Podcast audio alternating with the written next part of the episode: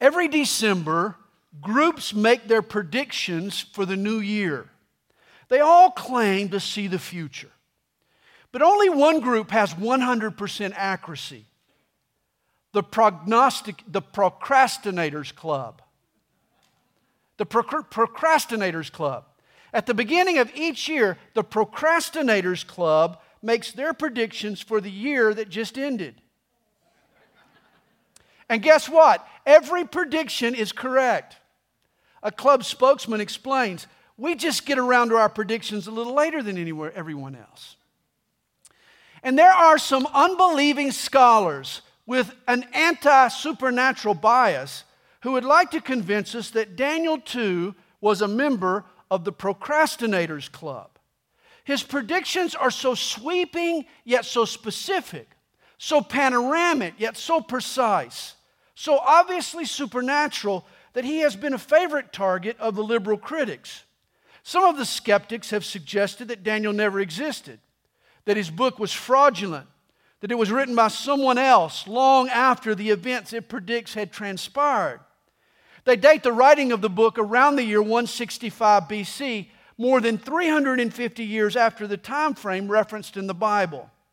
Yet Daniel's critics couldn't be more wrong. The Septuagint was the first Greek translation of the Hebrew Old Testament. It was written around 285 BC. The book of Daniel was part of the Septuagint. Obviously, Daniel was written prior to the late date of the critics. The Dead Sea Scrolls also confirm the biblical date of Daniel. And no less an authority than our Lord Jesus testified to Daniel's existence and his prophetic ministry. In Matthew 24, verse 15, our Lord mentions Daniel the prophet by name. That means if you believe in Jesus, you'll believe in the reliability of the book of Daniel. And if you don't believe in Jesus, you've got bigger problems than who wrote Daniel.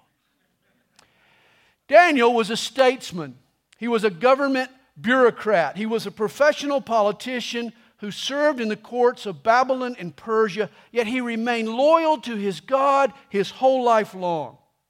Rather than let the temptations of this world whittle away at his convictions, Daniel stayed strong. He refused to wear down, he refused to wimp out. This man was part of an influential minority that for over 80 years was a witness for God. You know, we too are living in an increasingly pagan world that's trying to turn our convictions into compromise. That's why we need to dare to be a Daniel. This man shines as a sterling example. Well, verse 1 gives us the accurate date of the book of Daniel. In the third year of the reign of Jehoiakim, king of Judah, secular history records this date as 605 BC. Nebuchadnezzar, king of Babylon, came to Jerusalem and besieged it. And the Lord gave Jehoiakim, king of Judah, into his hand with some of the articles of the house of God, which he carried into the land of Shinar to the house of his God, and he brought the articles into the treasure house of his God. Now, the book of Daniel starts as a tale of three kings. The first was King Jehoiakim. He was a wicked man. His reign marked the apex of idolatry in Jerusalem. The second king was Nebuchadnezzar, king of Babylon or Shinar, which was Shinar was Babel's ancient name. You remember Genesis chapter 11 tells us that the Tower of Babel was the birthplace of idolatry. It was as if God was saying to his people, Judah, if you want to worship idols, then I will send you to a place steeped with idols. And yet I said this was a tale of three kings. The third king mentioned in these first two verses is the Lord. It's clear Nebuchadnezzar didn't act alone when he besieged Jerusalem and when he looted God's temple. Verse 1 reads, The Lord gave Jehoiakim into his hand. God had warned Judah and warned Judah to turn from their idolatry or judgment would come. Here, God fulfills his promise. And don't miss the point, for this is the overarching theme of the book of Daniel. God is sovereign in the affairs of man, He orchestrates the rise and fall of nations. World politics aren't shaped in Washington or Moscow or Jerusalem or Brussels or wherever else you choose. They're shaped in heaven, in the counsels of God. And yet, Nebuchadnezzar didn't just take temple treasures back to Babylon. We're told in verse 3 Then the king instructed Ashpenaz, the master of his eunuchs, to bring some of the children of Israel and some of the king's descendants and some of the nobles. Nebuchadnezzar returned to Babylon with both jewels and Jews. Several of Judah's princes were taken captive, and they were whisked off to Babylon. There they were placed under the care of the master of the eunuchs. In fact, there is a stone that was found in the ruins of Babylon that conform, confirms this as an official office in the Babylonian court, master of the eunuchs. Today it's on exhibit in London at the British Museum. Well, this Ashpenaz, he took custody of these young men in whom there was no blemish, but good looking, gifted in all wisdom, possessing knowledge and quick to understand, who had ability to serve in the king's palace, and whom they might teach the language and literature of the Chaldeans. These were Jewish boys, maybe 14, 15 years old, and they were the cream of the crop. You see, Nebuchadnezzar had a policy. He would take the finest young men from the people that Babylon had conquered, and he would employ them in his royal court. These guys were the pick of the litter princes of noble lineage, handsome, teachable, 1600 on the SAT, some social grace, boys fit for the king's service. Verse 5 And the king appointed them a daily provision of the king's delicacies and of the wine which he drank, and three years of training for them, so that at the end of that time they might serve before the king. In the besieged city of Jerusalem, hey, life was tenuous. They were hungry, they were looking for their next morsel. The boys were worried for their very survival. But now they're in Babylon. Babylon represented a new world, a fresh start. Imagine them walking the brick streets of Babel. There on the banks of the mighty Euphrates, amidst the towering ziggurats and the impressive hanging gardens. In addition, they're on the king's meal plan. How's that? They even have government jobs. I mean, they're doing pretty good. But there was a catch. All that glitters isn't gold. Verse 6. Now, from among those of the sons of Judah were Daniel, Hananiah, Mishael, and Azariah. Jewish historian Josephus tells us that all four of these fellows were of royal lineage. They were descendants of King Zedekiah. And to them, the chief of the eunuchs gave names. He gave Daniel the name Belteshazzar, to Hananiah, Shadrach, to Mishael, Meshach, and to Azariah, Abednego. Now, these Jewish young men were stripped of their Hebrew names and they were assigned a Babylonian name. Daniel meant God is my judge, while Belteshazzar is Baal protects. Hananiah is Yahweh is gracious. Shadrach means command of Marduk. Mishael is Hebrew for who is what God is, while Meshach is Babylonian for who is what Marduk is. Azariah is Yahweh has help, whereas Abednego is servant of Nebo. See, each of these Hebrew teenagers had their God glorifying name replaced with a name that honored one of the blasphemous idols of Babel, Baal or Marduk or Nebo. The whole process was an attempt to deconstruct their faith, to break down their faith in God and convert them into idolatrous pagans. This was part of Nebuchadnezzar's three year brainwashing. Give these guys new identities. Give them a secular education, indoctrinate them into pagan culture. Sounds like what happens today to kids who grow up in Christian families only to leave home and enroll in the state university. Immediately, their faith comes under siege. And unless they're a Daniel, they're not ready. Here's a stat for you 80% of animals born in captivity, when released into the wild, get eaten by other animals. reared in an insular environment, a domesticated animal can't cope with the rigors and the harshness of the real world. And this is the plight of sheltered Christian kids who grow up in a fundamentalist subculture and are never prepared for what's beyond the four walls of their faith. In fact, it was even worse for Daniel, this indoctrination. As if being relocated and renamed and reprogrammed wasn't denigrating enough. Our text hints at an even more terrible attack on his personhood. Usually in Oriental courts, to prevent the princesses from falling in love with the king's male servants, the king often has the men castrated. It kind of kept the king's harem from any hanky panky. Notice Daniel's supervisor, his overseer, was Ashpenaz, who is twice called chief or master of the eunuchs. Could it be that Daniel was assigned to the head of the eunuchs because he was one? This would mean that in addition to all the other humiliations he suffered, Daniel and his pals might have gotten neutered. Think about it. Here's a teenage boy who suits up to play baseball and he no longer has to wear a cup. How devastating would that be? With all the trauma that Daniel and his friends had endured. You know, you might be tempted to expect, even justify, just a little bit of compromise. But Daniel wasn't looking for excuses.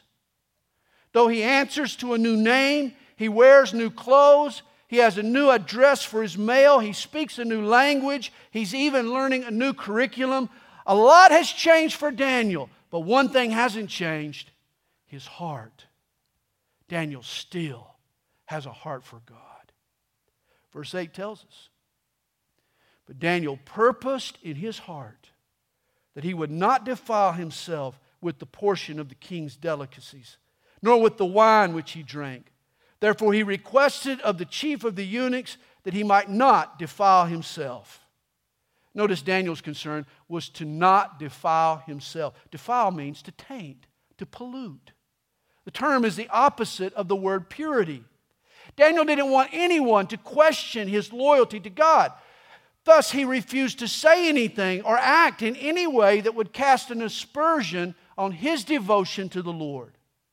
Daniel couldn't help what had happened to him his captivity, his place, his name, the strange customs and language, his new occupation, but he could control what he put in his mouth the food he ate the libations he drank. They were his choice. He wanted to be sure that no one mistook where he stood with God. Being a Jew, Daniel was bound by the Old Testament dietary laws. To ignore these laws would have been to disobey God. And certainly the king's diet was far from kosher. In addition to being non kosher, the food served to Daniel would have been officially dedicated to the nation's idols. Thus, to eat from the king's table could be interpreted as participating in the worship of Babylon's false gods. It wasn't a matter of how far he could compromise and still please God. Daniel didn't want to run the risk of defiling himself or offending God in any way. He didn't want to be mistaken in any way of defiling his God. You know, it's true, we all swim in a sea of culture. And we're all assimilated to some extent into a certain way of life.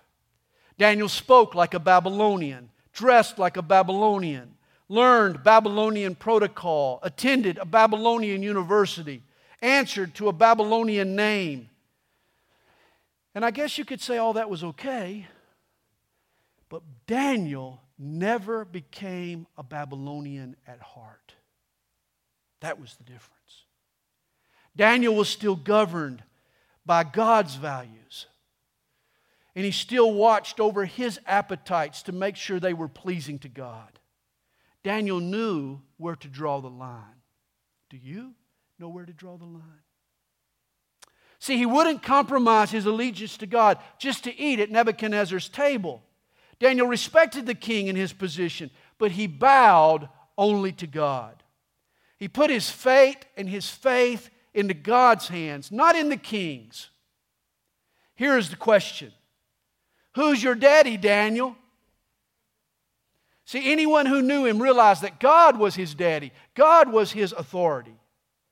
But that's the question we need to be, get asked tonight Who's our daddy? If we really trust God, why are we cutting corners? Or lowering our standards? Or cozying up to sin? Who's your daddy? Who's your authority? Daniel refused to let the king dictate what he ate. He stayed loyal and he consumed only what pleased God. But notice again verse 8. We're told Daniel requested of the chief of the eunuchs that he might not defile himself. This is so instructional. Daniel doesn't pick at the cafeteria. He doesn't go on a hunger strike. He doesn't turn over his tray. He doesn't get mad at the Babylonians that they don't share his convictions. I mean, what do you expect from pagans? Daniel realized that in a secular society, folks are more pragmatic than they are principled. Though he's taking a stand for God, and though he says so, he doesn't want to be defiled, he tells them. Nevertheless, Daniel now appeals to their pragmatism. Verse 9. Now Daniel, now God had brought Daniel into the favor and goodwill of the chief of the eunuchs. And the chief of the eunuchs said to Daniel, I fear my lord the king, who has appointed your food and drink, for why should he see your faces looking worse than the young men who are your age? Then you would endanger my head before the king. Again, Ashpenaz is a practical guy. I mean, he's pretty fond of Daniel, but why should he expect to risk his neck over Daniel's convictions? There aren't his convictions, they're Daniel's. So Daniel said to the steward, whom the chief of the eunuchs had set over Daniel, Hananiah, Mishael, and Azariah, Please test your servants for 10 days, and let them give us vegetables to eat and water to drink. Then let our appearance be examined before you, and the appearance of the young men who eat the portion of the king's delicacies, and as you see fit, so deal with your servants. So he, Ashpenaz, consented with them in this matter and tested them 10 days. Again, I like this. Daniel doesn't just agitate the authorities to get their cooperation, rather, he navigates, he even negotiates. You know, sometimes we Christians, we climb up on our self righteous high horse to point out what's wrong with our boss or our authorities. We're quick to scream persecution when in reality the world just doesn't understand our convictions. And we don't offer them an alternative first. See, that's what Daniel did. He offered them a pragmatic alternative that would allow him to stay principled. Here, Daniel proposes a test. And it's not just about his convictions, it's also about Babylon's objectives. The king wants healthy civil servants. So Daniel gives the king what he wants as well as pleases God. He basically says, hey, let's set aside a 10 day trial. Us Hebrews, we'll eat off the value menu. We'll get our veggies and drink Evian. While you Babylonian candidates, you can have the Babel burgers and the Babel brews. And if the Hebrews turn out fuller and fitter, then who's to complain? Everyone will be happy. Daniel will have a clear conscience, Nebuchadnezzar will have healthy helpers, and God will get glorified through Daniel's faith. Here's a more modern example the sales manager wants you to, oh, tinker with the truth just a little bit to sell the product. Tell a few lies, no big deal. It'll boost the sales. What he wants is income, whereas what God wants is honesty. Thus, why don't you propose a test? Let the other guys do it the boss's way for 10 days while you do it God's way. And at the end of the 10 days, let's see who sells the most. The point is, don't just mandate, navigate these situations. Trust God. Hey, you as a believer can put the pressure on God. If He wants you to be in that job, trust me, He'll work it out. Again, who's your daddy? Dare to be a Daniel, for God always looks out for His children. Reminds me of 1 Corinthians 10. God is faithful who will not allow you to be tempted beyond what you are able, but with the temptation will also make the way of escape that you may be able to bear it. Verse 15 tells us the results of Daniel's test. And at the end of 10 days, their features appeared better and fatter in flesh than all the young men who ate the portion of the king's delicacies. Thus the steward took away their portion of delicacies and the wine that they were to drink and gave them vegetables. The plan worked. And understand, there's no biological reason a vegetarian diet would make a noticeable difference in just 10 days. It was God's blessing on these young men that won the victory. And that blessing remained on Daniel's conviction and faith for the whole three years of Nebuchadnezzar's brainwashing. Daniel 1 teaches us a lesson for negotiating secular surroundings. Capitulate, no. Navigate, yes. Well, the story ends. As for these four young men, God gave them knowledge and skill in all literature and wisdom. And Daniel had understanding in all visions and dreams. Now, at the end of the days, when the king had said that they should be brought in, the chief of the eunuchs brought them in before Nebuchadnezzar. Then the king interviewed them, and among them all, none was like Daniel, Hananiah, Mishael, and Azariah. Therefore, they served before the king. And in all matters of wisdom and understanding about which the king examined them, he found them ten times better than all the magicians and astrologers who were in all his realm. Obviously, it wasn't just the diet that brought such blessing, it was their God. 1 Samuel chapter 2 verse 30 tells us, "The Lord God of Israel says, those who honor me, I will honor." And that was certainly the case with Daniel and his three friends. Verse 21 tells us, "Thus Daniel continued until the first year of King Cyrus." And this is amazing. This puts the exclamation point on the story. Nebuchadnezzar's kingdom will eventually fall to the Persian King Cyrus. And guess who Cyrus employs in his new government? An old man named Daniel. You see, because he refused to bow to Nebuchadnezzar's rules and stayed true to his God, Daniel outlived Babylon. God blessed Daniel over Babel. It proves the truth of 1 John chapter 2 verse 17. The world is passing away and the lust of it, but he who does the will of God abides forever. Which brings us to chapter 2. Now in the second year of Nebuchadnezzar's reign, the date now 602 BC, Nebuchadnezzar had dreams, and his spirit was so troubled that his sleep left him. In other words, he was so startled by his dream, it was so vivid that he couldn't go back to sleep. And when the king can't sleep, nobody sleeps. For then the king gave the command to call the magicians, the astrologers, the sorcerers, and the Chaldeans to tell the king his dreams. So they came and stood before the king. And the king said to them, I have had a dream, and my spirit is anxious to know the dream. At the time, Nebuchadnezzar was a young general, fresh off military conquest. His father, Nabopolassar, had died while Nebuchadnezzar was in battle. Nebuchadnezzar had ceased fighting and he had returned home to take the crown. Well, Nebuchadnezzar had long wondered about his father's counselors, these magicians, these soothsayers, these sorcerers who claimed to have psychic powers. You see, Nabopolassar was a superstitious idolater. He kept these wizards around to consult the stars and to give him advice. But the young Nebuchadnezzar was skeptical. And he decided to use this dream to test their credibility.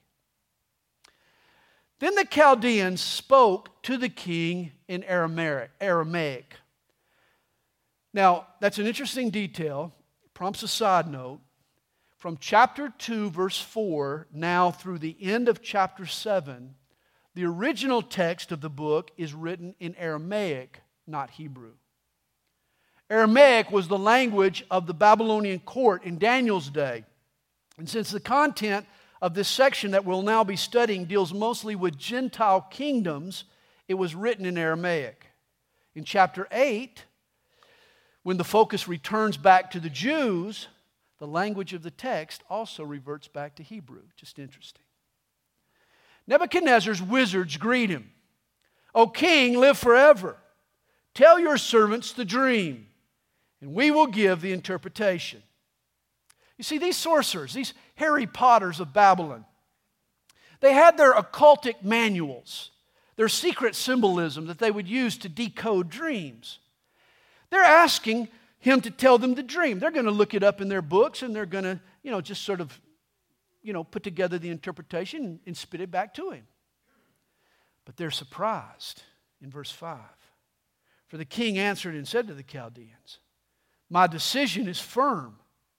If you do not make known the dream to me and its interpretation, you shall be cut in pieces, and your houses shall be made an ash heap. The king offers a nice incentive program here. I mean, this guy ain't messing around.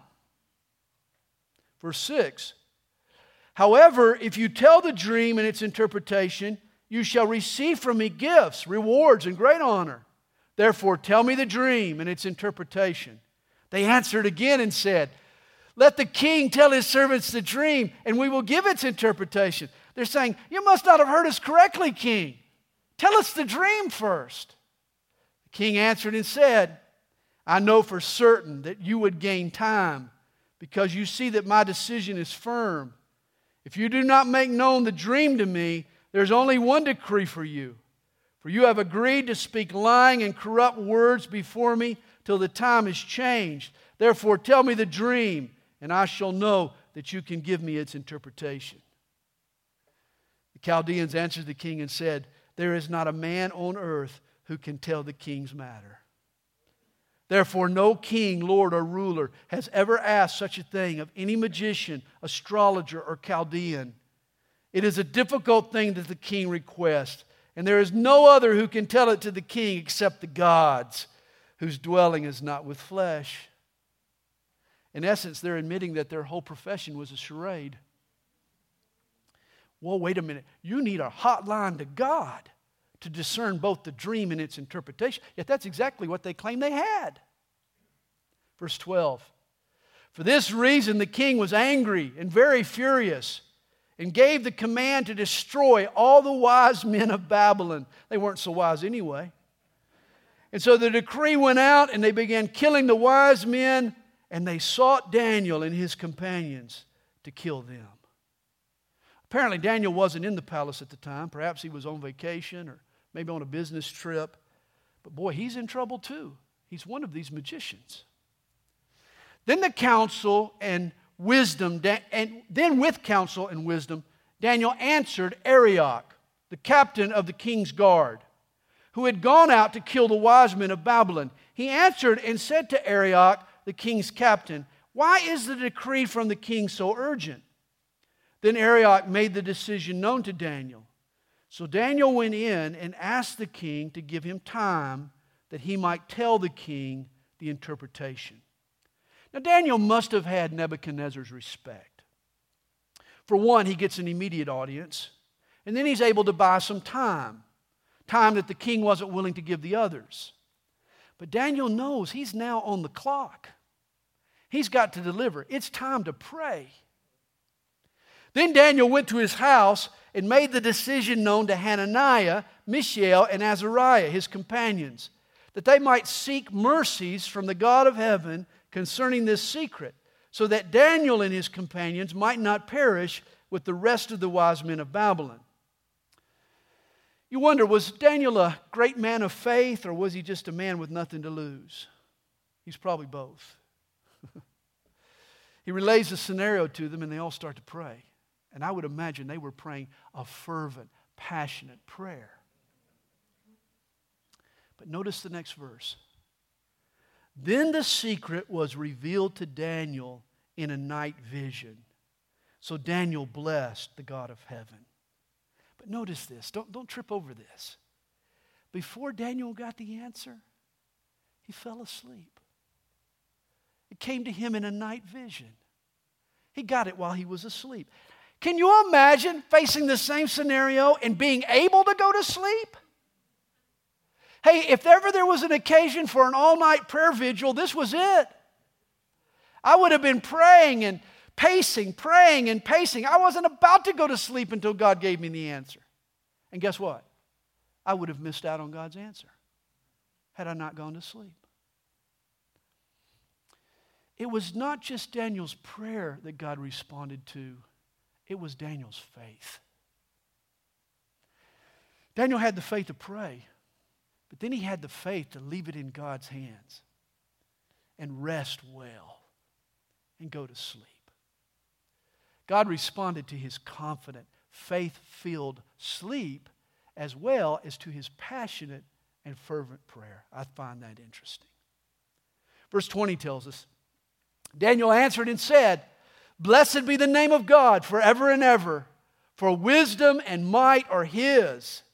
And he changes the times and the seasons. He removes kings and raises up kings. He gives wisdom to the wise and knowledge to those who have understanding. He reveals deep and secret things. He knows what is in the darkness, and light dwells with him. I thank you and praise you, O God, my fathers. You have given me wisdom and might, and have now made known to me what we ask of you, for you have made, made known to us the king's demand. He offers this beautiful praise. God is sovereign and God speaks. He reveals secrets, He gives wisdom. Reminds me of James chapter 1, verse 5. If anyone lacks wisdom, let him ask of God, who gives to all liberally and without reproach, and it will be given to him. Well, Daniel asked, and God gave. Well, therefore, Daniel went to Arioch, whom the king had appointed to destroy the wise men of Babylon. He went and he said thus to them do not destroy the wise men of Babylon. Take me before the king, and I will tell the king the interpretation. Then Arioch quickly brought Daniel before the king and said thus to him I have found a man of the captives of Judah who will make known to the king the interpretation. Notice this Arioch, he's a typical government bureaucrat. He's trying to squeeze out of this situation just a little bit of credit for himself. I have found the man. Here he is. Verse 26. The king answered and said to Daniel, whose name was Belteshazzar, Are you able to make known to me the dream which I have seen and its interpretation? Daniel answered in the presence of the king and said, The secret which the king has demanded, the wise men, the astrologers, the magicians, and the soothsayers cannot declare to the king, but there is a God in heaven who reveals secrets. And he has made known to King Nebuchadnezzar what will be in the latter days. Your dream and the visions of your head upon your bed were these. Ironically, Arioch tried to take the credit, but Daniel was quick to give the credit to God. There is a God in heaven who reveals secrets. Daniel doesn't have any prognosticating powers. What he knows is what God has revealed. And two, he says that the king's dream and vision are for the latter days. This is a technical term in the Bible that speaks of the time just prior to Jesus' second coming. Whenever we see the latter days, we can think of the future. He begins in verse 29. As for you, O king, thoughts come to your mind while on your bed about what would come to pass after this. And he who reveals secrets has made known to you what will be. But as for me, this secret has not been revealed to me because I have more wisdom than anyone living, but for our sakes, who make known the interpretation to the king, and that you may know the thoughts of your heart. You, O king, were watching and behold, a great image. This great image, whose splendor was excellent, stood before you. And its form was awesome. This image's head was of fine gold, its chest and arms of silver, its belly and thighs of bronze, its legs of iron, its feet partly of iron and partly of clay. You watched while a stone was cut out without hands which struck the image on its feet of iron and clay and broke them in pieces. Then the iron, the clay, the bronze, the silver, and the gold were crushed together and became like chaff from the summer threshing floors. The wind carried them away so that no trace of them was found. And the stone that struck the image became a great mountain and filled the whole earth. Verse 36 This is the dream. Now we will tell the interpretation of it before the king. Now the king saw this tall image. How high? We're not sure. But it's interesting when Nebuchadnezzar tries to build a replica of what he's seen here in chapter 2, in chapter 3, he builds it 90 feet tall. Daniel sees this metallic man. He has a head of gold. He has a torso, a chest and arms of silver. He has an abdomen, belly, and thighs of bronze. He has legs of iron. He has feet mixed of iron mixed with clay. It's like a robo image something out of a sci fi movie. And notice the metals are progressive. From top to bottom, they get heavier. In other words, this image is top heavy, which makes it very fragile at the bottom. You've heard the expression clay feet. Now you know where the idiom comes from. And notice the stone, it's cut out without hands. That's another way of saying it's of supernatural origin. Man has nothing to do with this. This stone strikes the image in the feet, and the whole enchilada crumbles. The gold, the silver, the bronze, the iron, the clay are crushed into dust and blown away, but in its place, the stone that struck the image becomes a great mountain. Perhaps Nebuchadnezzar saw Stone Mountain rising up in the place of that image. This is what Nebuchadnezzar saw. But what in the world does it mean? Well, Daniel also has the answer. Verse 37 begins the interpretation. You, O king, are a king of kings. For the God of heaven has given you a kingdom, power, strength, and glory. And wherever the children of men dwell, are the beasts of the field and the birds of the heaven, he has given them into your hand, and has made you ruler over them all. You are this head of gold.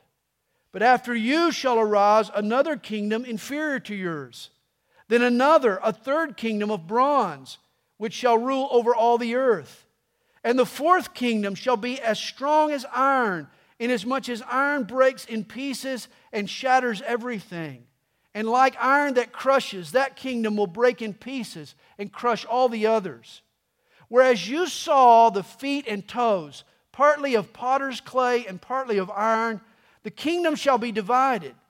Yet the strength of the iron shall be in it, just as you saw the iron mixed with ceramic clay. And as the toes of the feet were partly of iron and partly of clay, so the kingdom shall be partly strong and partly fragile. As you saw iron mixed with ceramic clay, they will mingle with the seed of men, but they will not adhere to one another, just as iron does not mix with clay.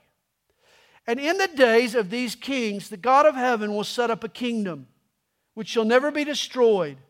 And the kingdom shall not be left to other people. It shall, be, it shall break in pieces and consume all these kingdoms, and it shall stand forever. God's kingdom.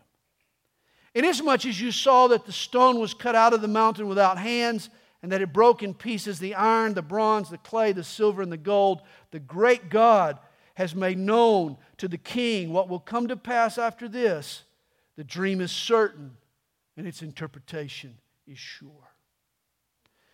Nebuchadnezzar has been shown a picture of Gentile world domination. In Luke chapter 21, Jesus also spoke of a period that he called the times of the Gentiles. Prior to 586 BC and the fall of Jerusalem, God's kingdom on the earth was the nation Israel. God hoped that Israel would obey him, who would, they would obey his laws, and that they would be a witness to the world. God would make his people great. Israel would rule the world. But Israel failed. She fell into idolatry. God had to destroy Jerusalem and he gave the world governments over to Gentile control. And that's been the status quo ever since. And it all was predicted right here beforehand in this dream by Daniel. The head of gold, or Babylon, got first crack at world dominion. The Babylonian Empire lasted from 605 to 5 536 BC. Next came the Medo Persian Empire, the arms and chest of silver. The Persians reigned from 536 to 333 BC with the advent of Alexander the Great. The Greeks and Alexander were next up. They were the bronze belly and thighs, and they ruled the world from 333 to 168 BC. Afterwards came the Romans, the legs of iron. They ruled the world from 168 BC until the 4th century AD. The Roman Empire eventually split into east and west, thus, the two legs of iron. The empire in the west was ruled in Rome, the eastern empire was in Constantinople. And each of these successive kingdoms were inferior to its predecessor, just as Daniel had predicted. Nebuchadnezzar was the world's most absolute despot. His whims became laws. Cyrus the Persian, he had a more limited power. Once he spoke a word, it did become law, but he couldn't go back and change it. The law became superior to the king. Greeks and Romans, they toyed with a representative form of government. They introduced democratic ideas. There are scholars who see the clay in this vision as modern democracy, a government by the people and for the people, us being made of clay, clay being a symbol of humanity. And as with the rest of the vision, democracy coming last means that it is the weakest and the riskiest form of government. We knew that from the start. During the colonial days, Alexander Tytler, he wrote these words about the fall of the ancient Athenian republic.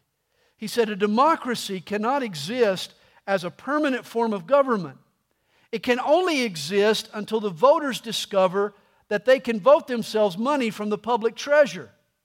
From that moment on, the majority always votes for the candidates promising the most money from the public treasury with the result that a democracy always collapses over loose fiscal policy followed by dictatorship. The average age of the world's great civilizations has been 200 years. These nations have progressed through the following sequence from bondage to spiritual faith, from spiritual faith to great courage, from courage to liberty, from liberty to abundance, from abundance to selfishness, from selfishness to complacency, from complacency to apathy, from apathy to dependency, from dependency back to bondage. And I'll just let you guess where we are in that progression. It could be that the clay mixed with iron is a time when democracy begins to wane and dictatorships on the earth begin to emerge. This is how the Gentile governments of the earth conclude their reign.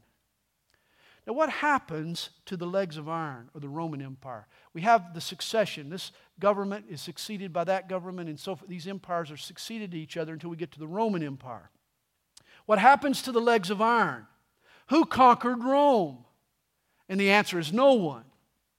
Rome wasn't conquered from without, it crumbled from within. And yet, this is the empire that is pictured last. The feet of this image are iron mixed with clay. The iron of Rome mixed with the clay or the rest of humanity. Now, historically, as in this vision, Rome crumbled into many different pieces.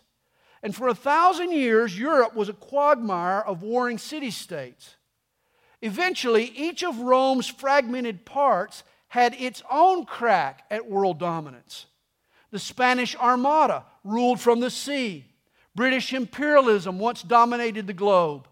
Napoleon in France, Hitler in Germany, Mussolini in Italy all had their attempts to unify Europe or ancient Rome under one flag. But what military force has been unable to achieve, economic factors are now starting to accomplish. Today, the two legs of old Rome, east and west, are reuniting. After the fall of communism, a superstate has emerged. The European community now corresponds with the borders of ancient Rome. Legs of iron have mixed with the clay of humanity in this great Roman revival. Today, Europe, bound by the Maastricht Treaty, is one community. There's a single currency, there are open borders, there's an integrated foreign policy. They even have a president. Of course, unification is not without its problems. The recent British exit from the EC is proof. As Nebuchadnezzar's vision foresaw, clay and iron don't naturally adhere. Yet, since 1957, after World War II and the Treaty of Rome, unstoppable forces have overcome ancient hostilities to create a unified Europe. The point is, is that ancient Rome is being reassembled, just as Daniel said that it would. And why is this happening? Well, it's because God is at the helm. God is moving the pieces on the board. God is manipulating the nations until they're aligned as his prophets predicted. Jesus told us in Luke chapter 21, verse 24 Jerusalem will be trampled by Gentiles until the times of the Gentiles are fulfilled. When this age of Gentile world government begins to cease and begins to fade, God is going to turn his attention back to Jerusalem and he's going to raise up Jerusalem and Jerusalem will begin to rule itself. It was in June 1967 that Israeli paratroopers took control of the old city of Jerusalem. Jerusalem was back in Jewish hands for the first time since 586 BC. It was a sign. It was a sign that the times of the Gentiles, this period of Gentile world domination, is now drawing to a close. Nebuchadnezzar's image is about to crumble. And the reunification of Europe is also setting the stage. Europe will eventually take the form of a 10 nation confederacy. Notice the image of Nebuchadnezzar sees here in chapter two, that he sees here in chapter 2 has two feet, thus 10 toes. We'll see in Daniel chapter 7 that the 10 toes represent 10 European nations. And it's during the days of this 10 state revived Roman Empire that the stone, that which was cut out without hands, that which was of supernatural origin, will strike the image and replace it with a mighty, mighty mountain, thus the kingdom of God. Throughout Scripture, Messiah is represented as a stone. And here, Jesus is the stone of supernatural origin. No man is responsible for his birth or his rise. And in the days of this revived Roman Empire, Jesus will return to earth. He will strike the Gentile kingdoms and replace them finally with his reign and with God's kingdom. This is why we get excited over what's going on today in our world with the European community, with the revival of Israel, with the talk of a new Rome. It's all a sign that Jesus is his second coming is right around the corner. Chapter 2 closes. Then King Nebuchadnezzar fell on his face, prostrate before Daniel, and commanded that they should present an offering and incense to him. The king answered Daniel and said, Truly, your God is the God of gods, the Lord of kings, and revealer of secrets, since you could reveal this secret. Imagine Nebuchadnezzar. Gosh, the world's most powerful despot bowing down on his face before this Hebrew prisoner of war, this Daniel. What a scene that must have been. And then admitting that the God of Daniel is the God of gods and the Lord of kings. And then the king promoted Daniel and gave him many great gifts. And he made him ruler over the whole province of Babylon and chief administrator over all the wise men of Babylon. And Daniel petitioned the king, and he set Shadrach, Meshach, and Abednego, those were his three Hebrew pals, over the affairs of the province of Babylon. But Daniel sat in the gate of the king. And that's where we'll pick it up next week.